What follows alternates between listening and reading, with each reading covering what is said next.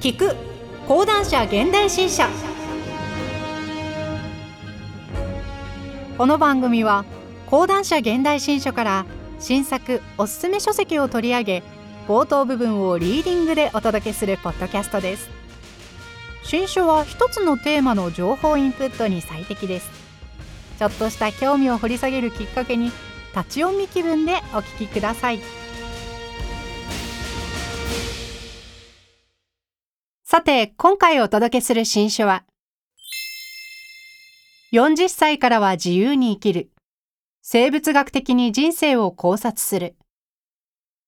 池田清彦著。担当ナレーターは小野原睦美です。本書の概要。人間の寿命は38歳です。現在は医療の発達や栄養状態が良くなったために人間の寿命が伸びるようになったのです。生物学的に考えると40歳以上になったなら人間は自分なりの規範を掲げ上手に楽しく生きるようにした方が良いのです。本書ではなぜ人間に生と死があるのかという諸発的な疑問から人間の進化の歴史ファーブルのダーウィン批判など進化論論争から読む生命の本質まで人間の生と死を幅広く考察します。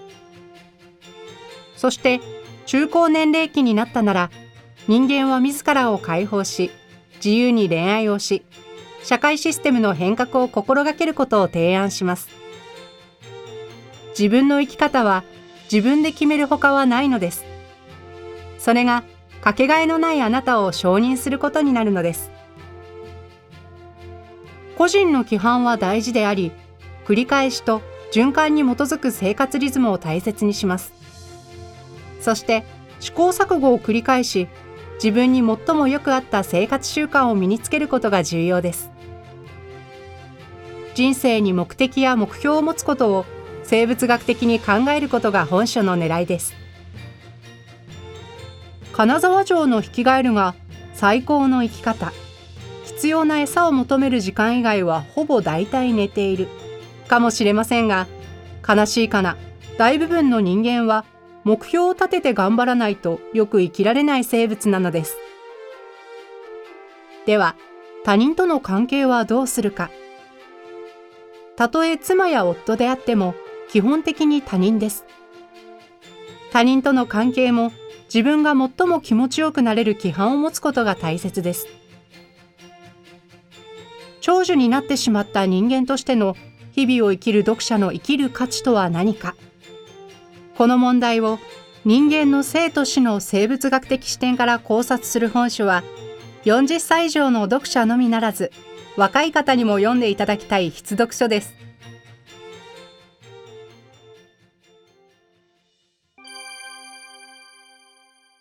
前書き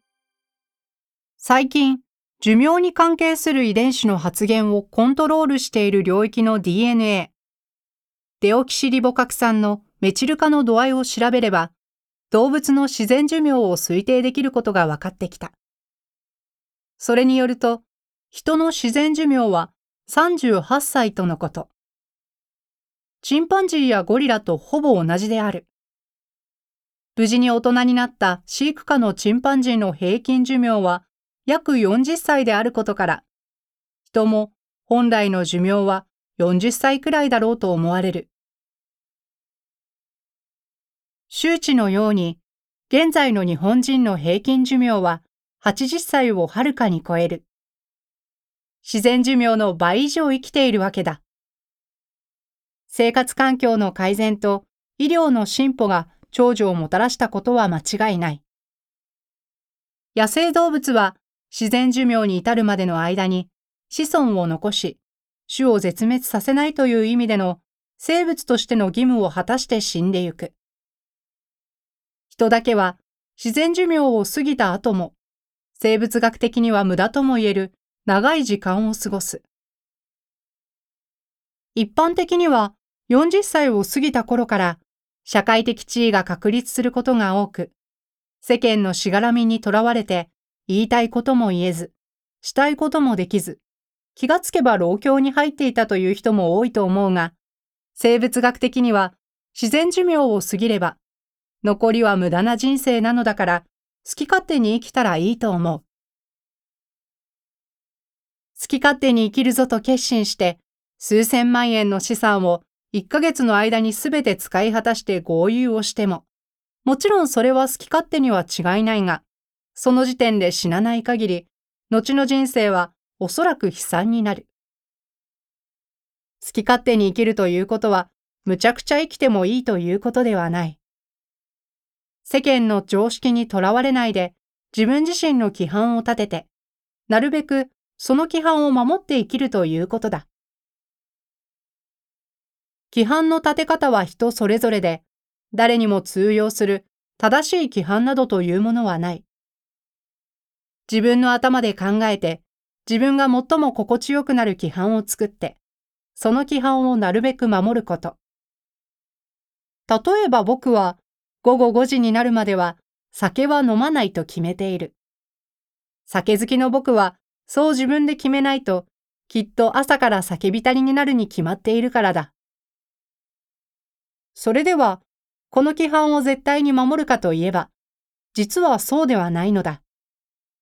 例えば、元旦は朝から酒を飲むことに決めている。これは例外規範で、規範の範囲内だと言ってもいい。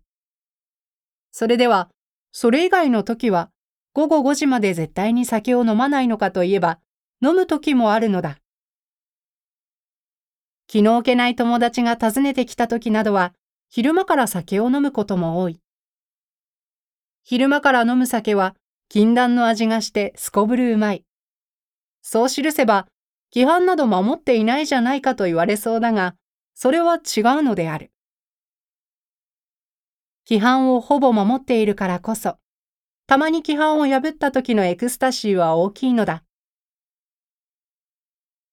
毎日昼間から酒を飲んでいたら、昼間飲む酒はこんなにうまくない。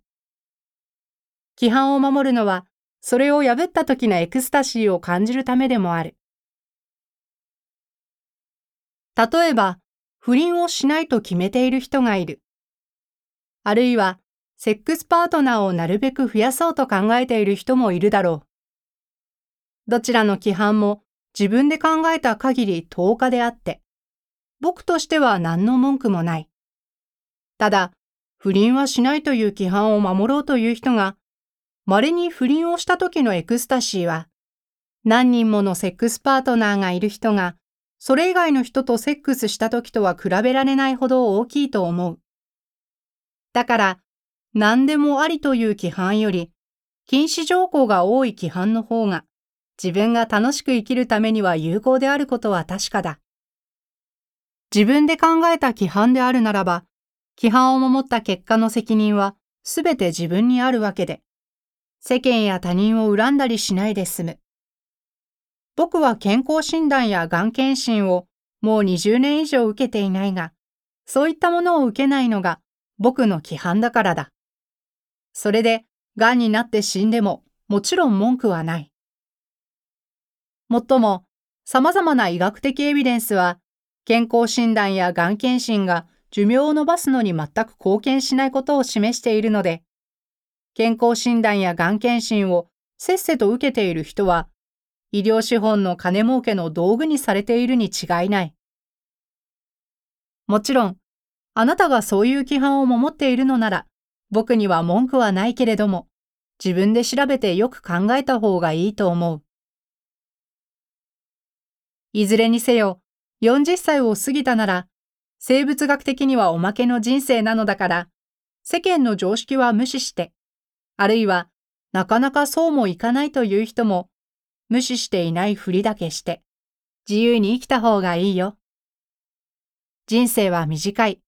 アホな常識と付き合っている暇はない。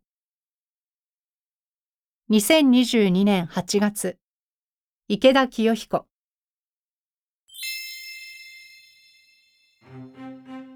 今回は講談社現代新書から池田清彦著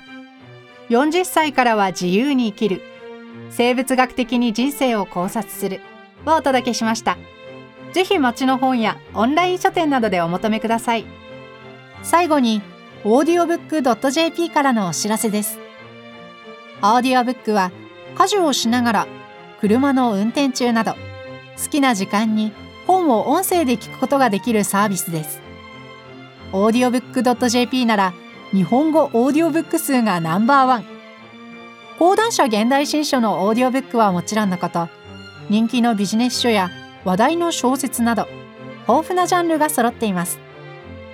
アプリをインストールして聞き放題プランに登録すると、最初の2週間は無料で何冊でも聞くことができます。ぜひ、オーディオブックを聞いてみてくださいね。ご利用は、アプリストアでオーディオブックと検索してみてください。ピンク色の本のアイコンが目印です。こちらでもぜひお聞きください。